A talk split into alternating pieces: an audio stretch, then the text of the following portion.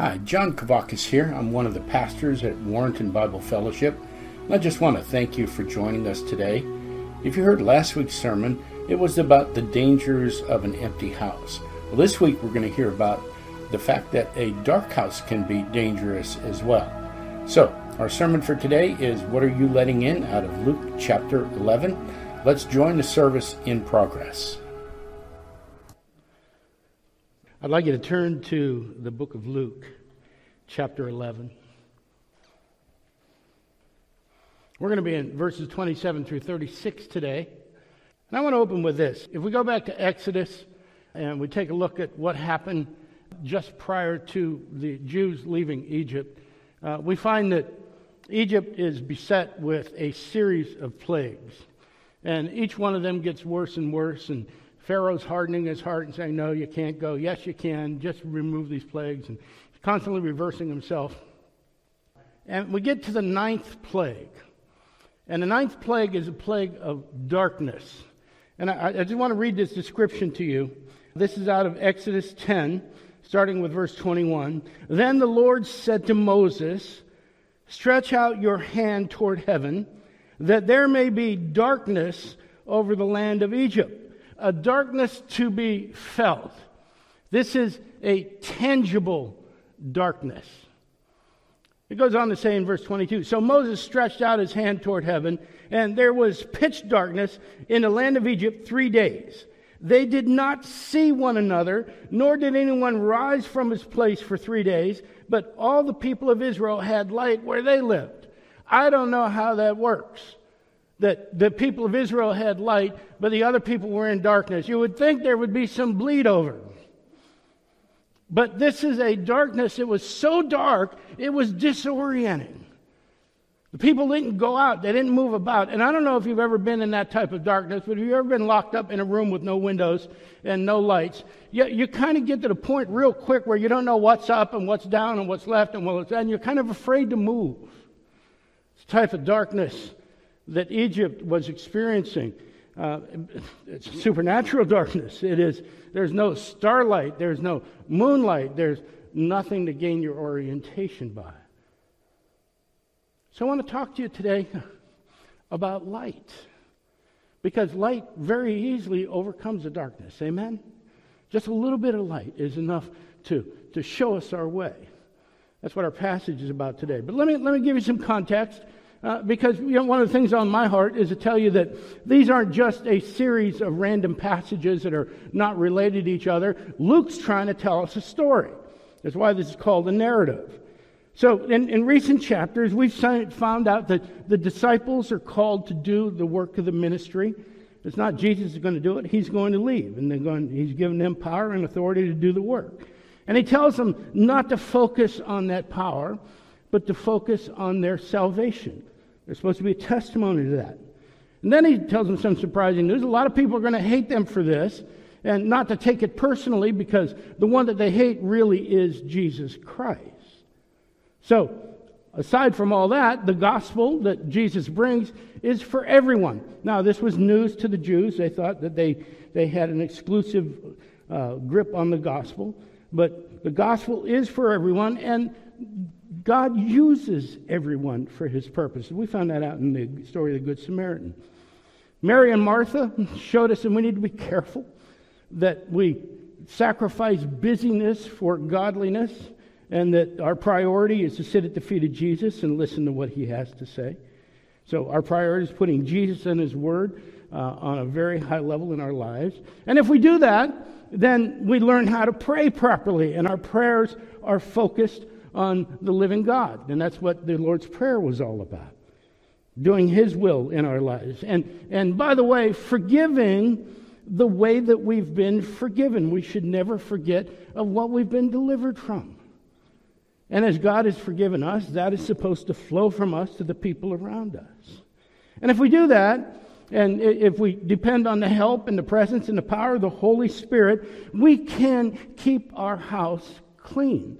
And it's important to have a clean house because when we allow other things into the house, it gets messy and dangerous and evil. So we need to fill our house with Christ. So last week we found out that a clean house can be dangerous. This week, we're going to hear that a dark house can be dangerous as well. So, matter of fact, uh, I, I want to just, our question for the day is also the title of our sermon What are you letting in? What are you allowing into your house? Light or darkness? So, this is what are you letting in? This is actually part 32 of our ongoing series in Luke. And I just want to remind you, we're not even halfway through yet. So I'm, plotting on part 100 at some point. So, well, our, our passage today is arranged in a, in a triad. There are three things that Jesus wants to show us. The first thing is that there is one blessing to be had. Uh, matter of fact, in this entire chapter, there are two judgments that are about to be levied on those who reject Jesus Christ, and there are three lamps that we see. So let's take a, a look at this one blessing that we have. So Jesus has done, now remember, keep this in context. Jesus has just done this teaching on the demons being thrown out, and if, you know, if the, if the house remains empty, then seven of them come back, and, and all these things are, are on, on the minds of the crowd. And in verse 27, is as he said these things, a woman in the crowd raised her voice and said to him, Blessed is the womb that bore you and the breast in which you nursed. So it's a typical crowd, isn't it?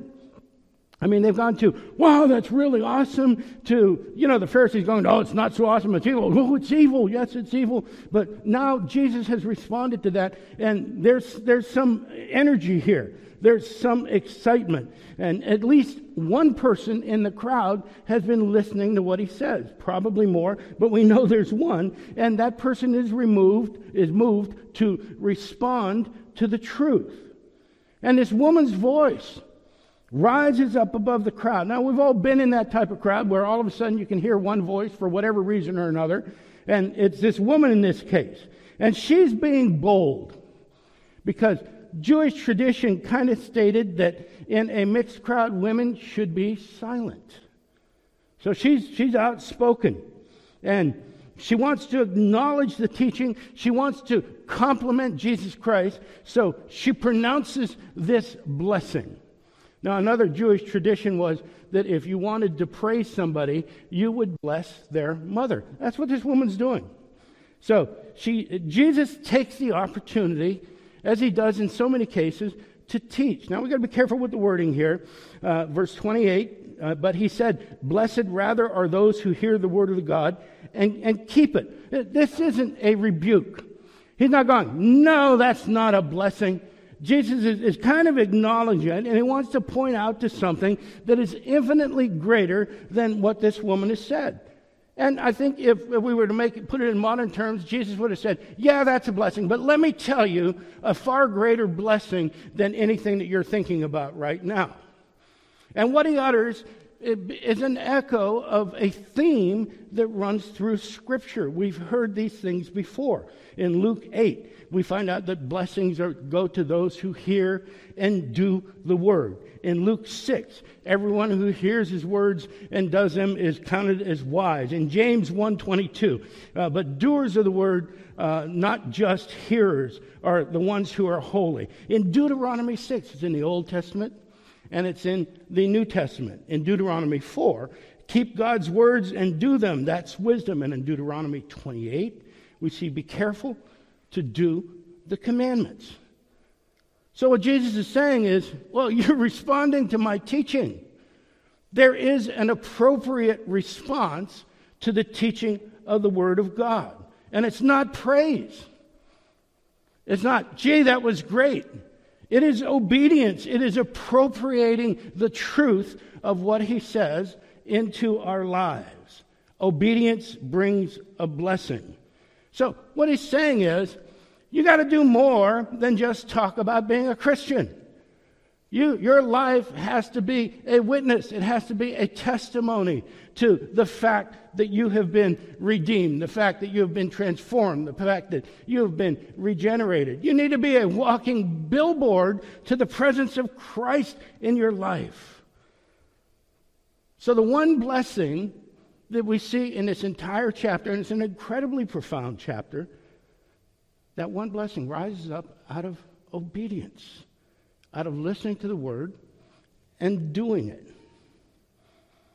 Jesus demands obedience to his teaching. But just a few minutes earlier, the crowd wanted a sign. They were saying, Show us proof. We're a little bit confused because what we're hearing from you sounds pretty good, but what we're hearing from our leaders over here is not so good. So we need some proof. If show us some proof, and then we will listen to you. They want proof. And what they're going to get is judgment. Jesus, I think, just knocks their socks off here. So the, the blessing is in obedience, the one blessing. Let's take a look at these two judgments, starting in verse 29. When the crowds were increasing, he began to say, This generation is an evil generation. Now, more people are coming. And, and, and they want proof. And, and you know, everybody's like, we see a sign, and then they're holding their breath. What's he going to do? What's he going to do? So Jesus says, this generation is an evil generation. It seeks for a sign, but no sign will be given to it except the sign of Jonah. The crowd demands a sign. Now, let's just talk about this for a second. Because the reason the crowd has gathered is because they've heard of the signs and wonders that he did. They just watched him cast out a demon. And they're saying, that's not enough. We know you've done all this stuff, but we need to see a little bit more. When I was home with my kids, we'd do something that they thought was fun. How would they respond?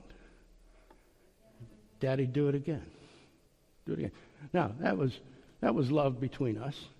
This crowd's not really expressing love, they're putting demands on Christ. The crowd wants more. Jesus says, literally, You want a sign? I'm going to give you the sign of all signs. Keep your eyes open. Watch me. Watch what I do. I'm going to show you a sign like you never believed. And he calls it the sign of Jonah. Well, when uh, we take a look back at the book of Jonah, uh, this is not really Jesus saying, okay, li- listen, everybody, I'll do it. it's him saying, let me remind you of a couple things. Let's talk about Jonah. And if you understand the book of Jonah, the crowd at that point went, wait a minute. We're not going to talk about Jonah, are we? You know, our brother over here does some counseling, and sometimes when you're doing counseling and you're reading from Scripture, the book of Job will come up. And half the people, when I mention Job, will look at me and look at John and go, Oh no, not Job. Okay, well, Jonah was kind of the same way because Jonah was called by God. He was a prophet, he was, he was a man who spoke God's word. He was called by God to go to Nineveh and, and preached God's word to him. What did Jonah do? He ran the other way. He said, I don't want to do that. Why? Because he didn't like the people in Nineveh. I mean, they were the oppressors. They were, they were the ones that were subjugating God's people. They were the enemy. Why would he go preach God's word to the enemy? So he runs the other way, and that doesn't work out so well. He ends up in the belly of a whale. And he's there for three days. The whale spits him out on the shore headed towards Nineveh. Jonah finally realizes that, that he's got no choice. He's got to go where God's sending him. God's going to get him one way or the other. So he goes to Nineveh and he preaches. And what happens? The people of Nineveh repent. And Jonah is mad. He's upset. It's an incredible ending to the book of Jonah. Go take a look at it this afternoon. Sitting out there looking over the city, totally upset. And he says to God, I knew that if I preached your word, those people would repent. Now look what you've done. And last we see of Jonah, he's still sitting there mad. Here's a guy that was used by God prior to going to Nineveh he knew he was a prophet. He had a gift of prophecy. God said, You're going to use this gift over here. He's going, No, I'm not. I'm not using my gift that way. Oh, God, you gave me the gift. It's mine now. I'll use it the way I want to use it. And God said, Really? See how that works out. He uses a gift, God does a miracle. And Jonah's upset. So Jesus is saying, Remember Jonah. There was a sign in the middle of Jonah's story that I'm going to duplicate in a fantastic way that you never thought possible. I'm going to go to Jerusalem. I'm going to be crucified, dead and buried. I'll be in the tomb for three days, and I will come out. Jonah came out of the whale. He was alive when he went in the whale, he was alive when he came out. I'm going to die and be resurrected. That's the sign that you're going to see. You want a sign? There's your sign. But Jesus is not only going to give them a sign, he tells them what the response of any sign should be it's repentance. So we need to understand for, for those people that would tell you that we need signs and wonders, that if they're not manifesting themselves in the church, that something's wrong with the way we're doing things. Signs were never meant to entertain the church. They're never meant to nourish and edify the church. The signs are a warning. They're not there to amaze us. They're certainly not there to affirm us as Christians, but they're an indication of something that Jesus has been saying that the kingdom of God has come near, and there's an appropriate response when the kingdom of God comes near. So the people that Jesus is talking to, they understand what he's saying. They might not fully understand the resurrection. They're going, Jonah, wasn't he angry at the beginning of the book and angry at the end? Is he talking about us? This is surprising to some of them. And what is even more surprising is what he's about to say, because he's saying historically, God has used people other than his, his chosen people to bless people. The Jews were, were enthusiastically demanding this sign, and they hear some news that's kind of alarming to them. First, they hear that they're evil and not godly, and then they hear this For as Jonah became a sign to the people of Nineveh, verse 30, so will the Son of Man be to this generation. Saying, You guys are like Nineveh. You're an evil generation. But there's an opportunity to repent. See, and about that point, they're looking at each other go, Repent? Us? We're God's people. What do we have to repent of? Story of Nineveh is familiar to the Jews. They repented. God showed his miracles, showed his power. But he's not done. Jesus isn't done. He said, There's more here. Verse 31 The queen of the south, this is the queen of Sheba, this is one of the two judgments we're going to talk about, will rise up at the judgment with the men of this generation and condemn them. For she came from the ends of the earth to hear the wisdom of Solomon, and behold, something greater than Solomon is here. Now, we don't know much about the Queen of Sheba, but we do know where Sheba is. Here's a map that shows us the East. It's right down there, the region around the Red Sea. And right there, where modern day Yemen is, is where uh, Sheba was. Now, uh, sometimes in Scripture, it is called Saba. Okay? We don't know a lot about the queen, but we do know this about the queen.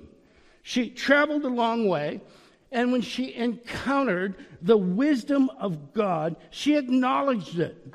And she honored God when she saw it. Now, that's in Kings chapter 10. You can take a look later on this afternoon.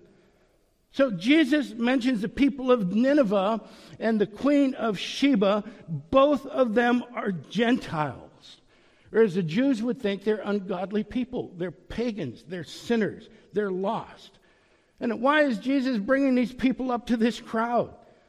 Well, we already heard why he brought the queen up, so that this pagan, this ungodly, evil lady, is more godly than the first century Jews.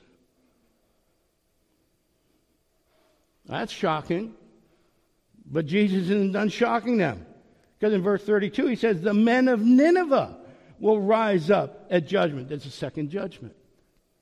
with this generation and condemn it, for they repented at the preaching of Jonah, and behold, something greater than Jonah is here.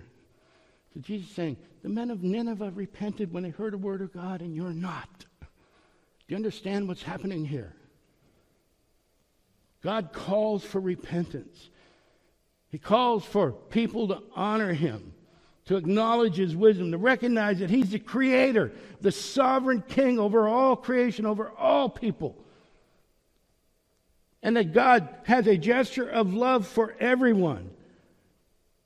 Everyone who repents can come and be part of his family. His grace is available to everyone, but his wrath will fall upon those who reject him. So we see these two judgments one from the people of Nineveh, the other from the queen of the south. Both Gentiles, both groups of pagans, levied upon who? Upon God's people. All of them? No. Those who refuse to accept the Word of God.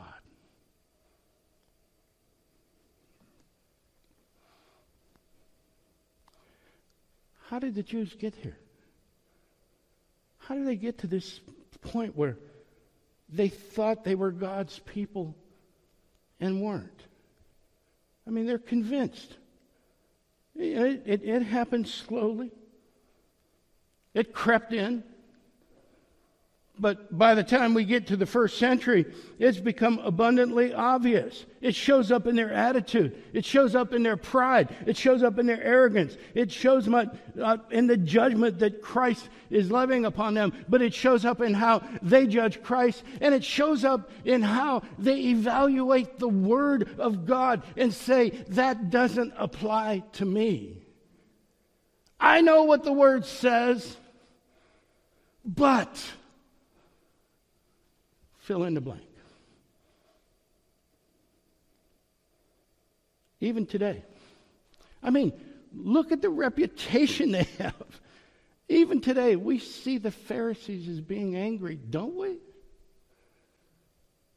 When we think about the Pharisees, they're pointing the finger, they're mad, they're going to do this, they're going to do that. Usually, the, the pictures that we see of them, they, they just look unhappy. They're judgmental.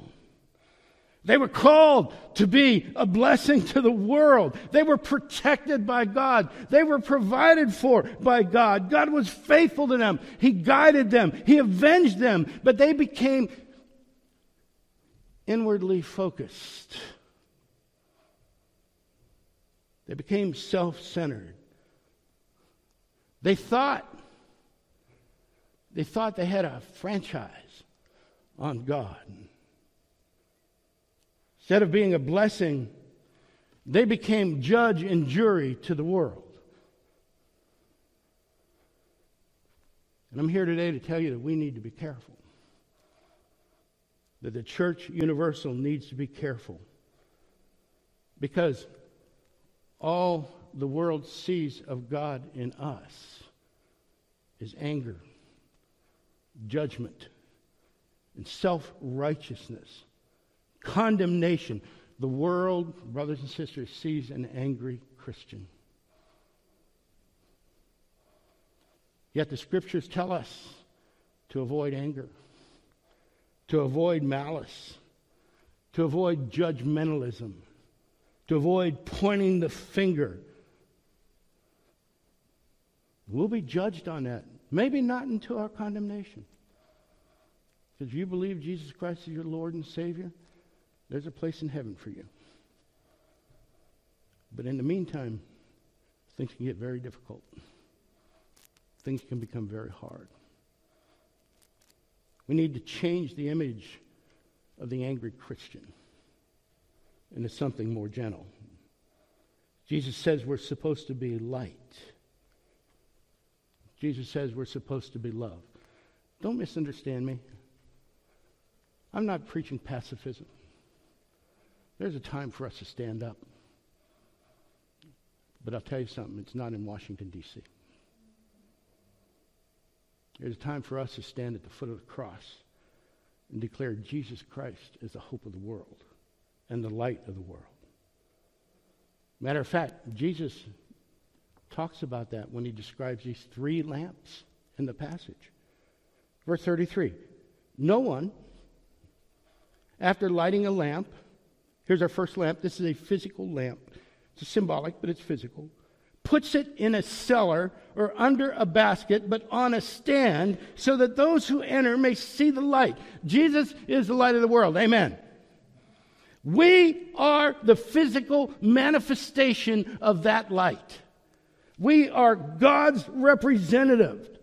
We are saved, we are redeemed by the blood of Christ to be exemplars for the world. We're not saved to be hidden. When they talk about someone lighting a lamp and putting it on, a stand, they're talking about God making us the light of the world.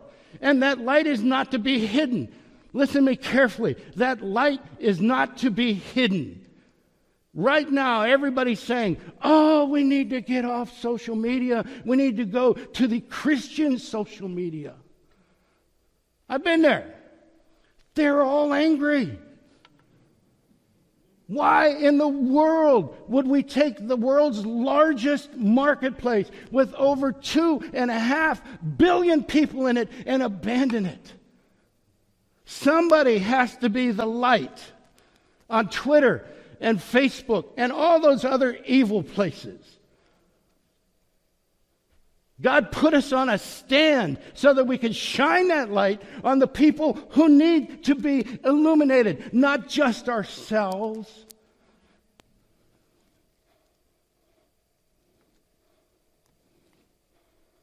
We are bright, shining lights to the redeeming power of Christ. Amen. Here's our second lamp. Your eye is the lamp of your body, spiritual lamp. When your eye is healthy, your whole body is full of light, but when it is bad, your body is full of darkness. Therefore, be careful lest the light in you be darkness. So the Jews had this saying about eyes. They said, A good eye was a generous one. There were a couple sayings they had, a couple applications. One of them was a good eye was a generous eye. The other one was an evil eye was a stingy eye. Think about that one for a second. But it had other meanings. And one had to do with their behavior, how they comported themselves in public. If you were generous, you had a good eye. If you were stingy, you had an evil eye. But the one that Jesus is referring to here is if your eye is healthy, it's allowing the light to come in. If your eye is unhealthy, evil, it's keeping the light out. It wasn't working well. Not enough light was getting in.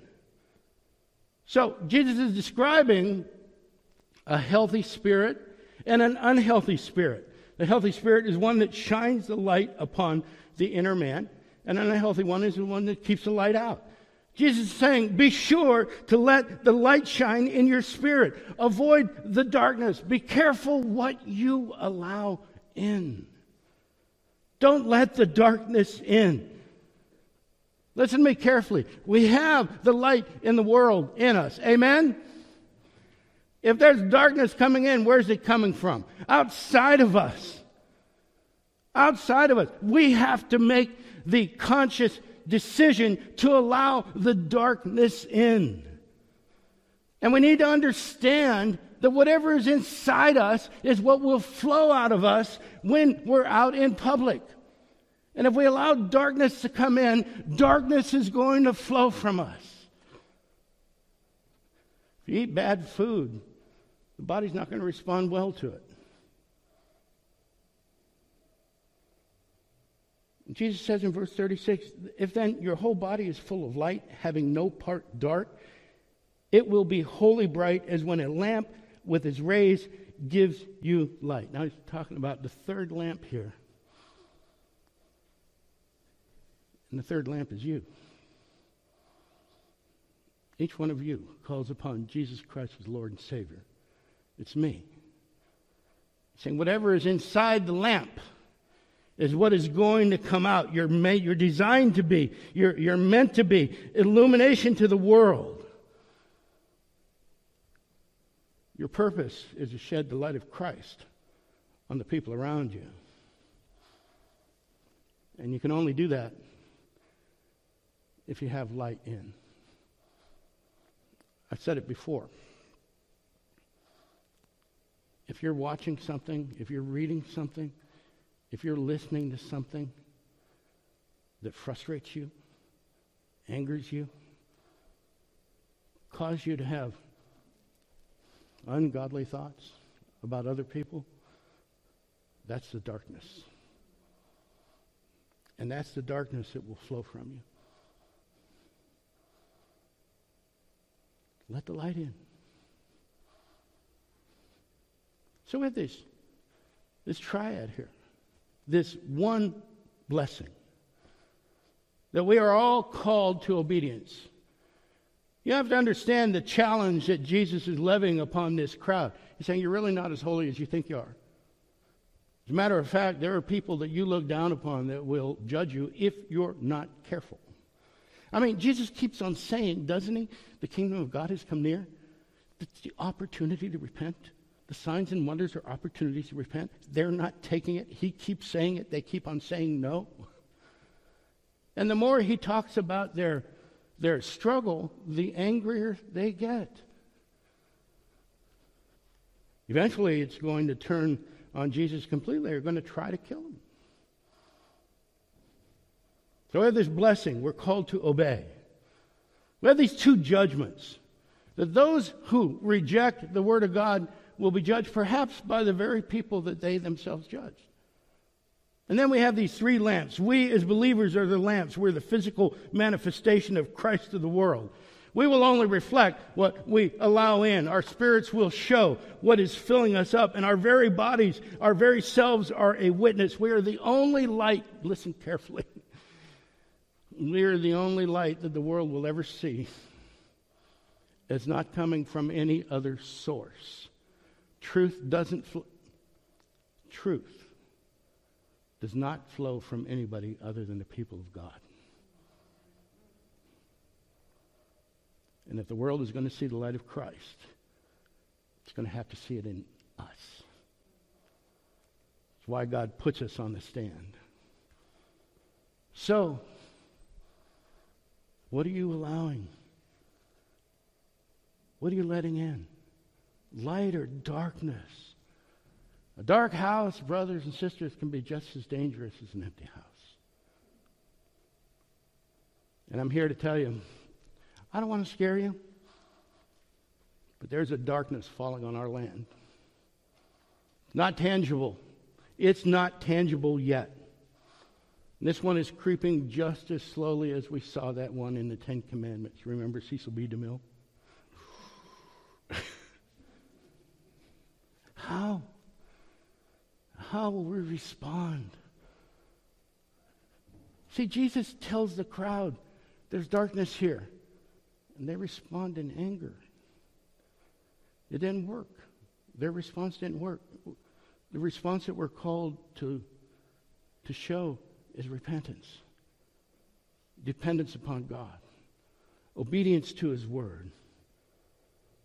The only things that will flow from us are the things that we allow to flow into us. If you're listening today and you don't know Jesus Christ, you understand exactly what I'm talking about. This would be the moment to confess your sins, confess Him as Lord and Savior, and allow the light in.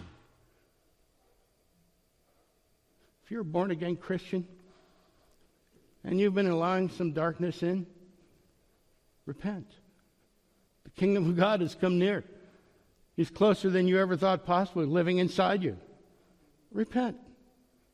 Open your eyes and let the light in. Fill your spirit with Scripture. Fill your Scripture with people who understand what we're talking about here.